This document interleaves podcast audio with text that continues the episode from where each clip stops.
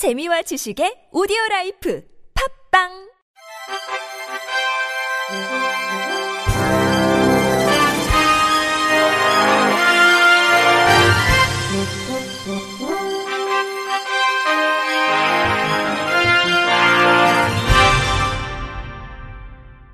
청취자 여러분 안녕하십니까? 3월 다섯째 주 주간 KBIC 뉴스입니다.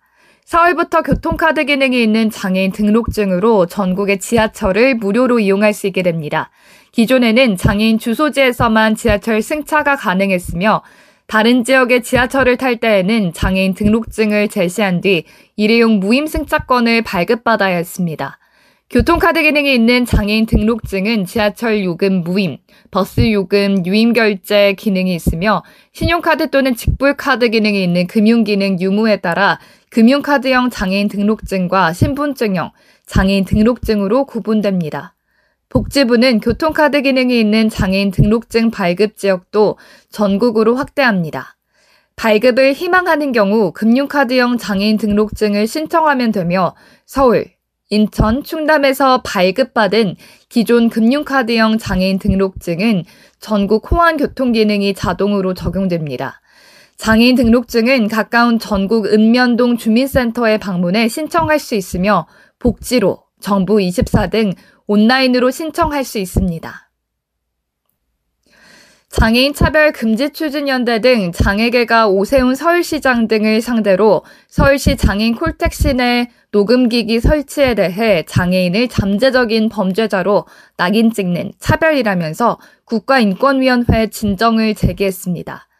콜택시 내 녹음기기를 발견했다는 상상행동 장애와 여성 마실 김광희 대표는 이곳에 마이크가 왜 있냐고 운전자에게 물어보니 소통을 잘 하기 위해 설치했다고 답했습니다.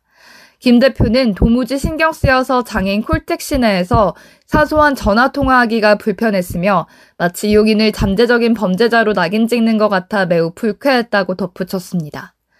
서울대학교 법학전문대학원 공익법률센터 정지민 변호사는 장애인 차별금지법 제22조에는 장애인의 개인정보는 본인의 동의하에 수집돼야 한다고 규정되어 있다며 통화 내용 또는 개인정보 보호법상 보호되는 내용으로 이런 정보를 무단 수집하는 것은 개인정보 보호법 등에 위반되는 불법 행위라면서 서울시가 정말 녹음기기를 설치하지 않았다면 모든 전수조사를 통해 해명해야 할 것이라고 강조했습니다.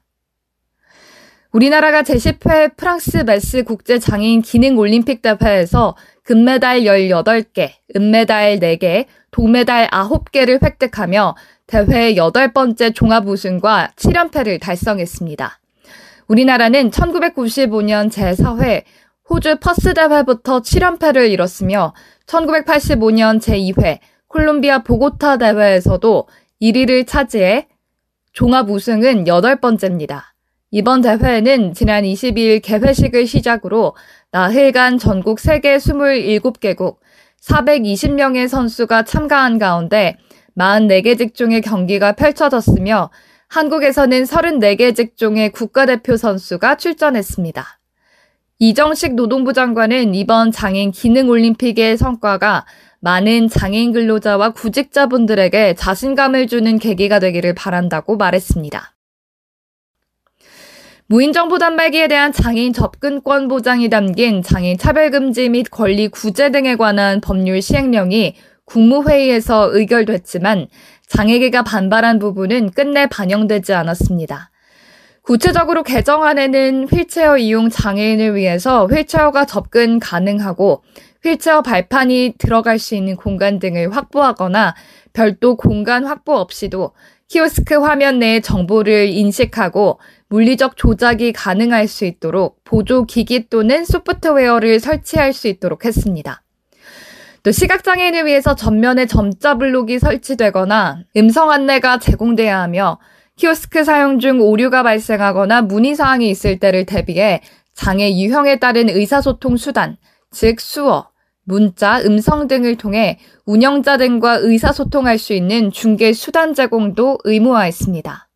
다만 바닥 면적의 합계가 50제곱미터 미만의 소규모 시설의 경우 기기의 전면 교체 없이도 모바일 앱 등을 통해 키오스크를 원격 제어할 수 있는 보조적 수단을 두거나 상시 지원 인력이 있어 장애인이 키오스크 이용을 돕기 위한 조치가 제공되는 경우에는 법률상 정당한 편의를 제공한 것으로 봤습니다. 이번 시행령 개정안은 대상기관의 준비 기간 및 현장의 적용 가능성 등을 고려해 대상기관의 유형 및 규모 등에 따라 3단계로 구분해 공공기관부터 우선 시행하고 민간 부문은 규모에 따라 순차적으로 시행합니다. 보건복지부가 지적장애인 거주시설 생활인의 인권을 개선하는 국가인권위원회 권고를 받아들였습니다.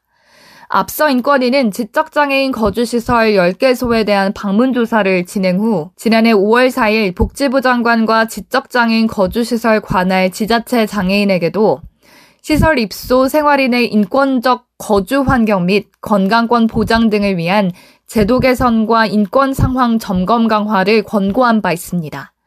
이에 복지부 장관은 정부의 탈시설 장애인 지역사회 자립 지원 로드맵에 따라 시설 생활 장애인의 1인 1실 배치를 확대하고 관련 연구 결과를 토대로 침실 면적 기준을 시행 규칙에 명시할 계획입니다.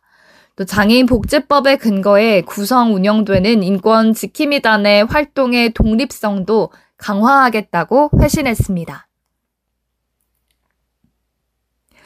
KBS는 최근 장애인 앵커 선발 절차를 진행한 결과 허우령 씨가 최종 선발됐다고 밝혔습니다. 허 씨는 14살 때 시각장애를 갖게 됐지만 이후 시각장애 특수학교 방송부 아나운서와 학생회장을 맡은 데 이어 지방자치단체 전교회장 회의에서 장애 학생과 비장애 학생의 통합교육을 주제로 토론에 나서는 등 활발한 활동을 진행해 왔습니다. KBS는 장애인 앵커는 KBS가 공영방송으로 차별과 편견 없는 공동체 형성에 기여하기 위해 2011년 한국 방송사상 처음으로 선발한 가운데 시각장애인 이창훈 앵커가 1기 장애인 앵커로 활약했고 이후 2기 홍서윤, 3기 임세은, 4기 이석현, 5기 임현우, 6기 최국화 앵커가 뒤를 이어 KBS 뉴스 11을 진행해 왔습니다. 허 씨는 다양성을 존중하며 소외되는 계층 없이 우리 사회에 있는 그대로의 모습을 비춰주는 것이 공영방송의 역할이라고 생각한다며 장인 앵커로서의 포부를 밝혔습니다. 허 씨는 4월 3일부터 KBS 뉴스 12의 생활 뉴스 코너를 맡아 진행하게 되며 별도의 취재 콘텐츠 제작 등 차츰 방송 영역을 넓혀갈 예정입니다.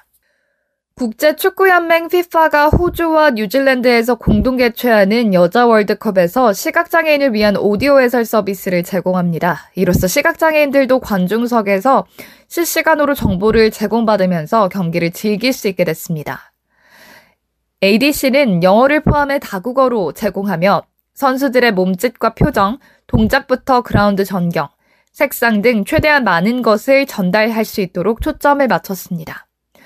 전 세계를 돌아다니면서 ADC 전문 강사로 활동 중인 앨런 마치는 시각장애인들이 경기장에서도 느낄 수 있도록 준비했다며 남자 월드컵뿐만 아니라 여자 월드컵에서도 서비스를 제공할 수 있어 환상적이라고 말했습니다. 해당 서비스는 피파 해설 애플리케이션만 다운로드 받을 수 있으면 누구나 이용할 수 있습니다. 이상으로 3월 다섯째 주 주간 KBIC 뉴스를 마칩니다. 지금까지 제작의 이창훈, 진행의 유정진이었습니다. 고맙습니다. KBIC.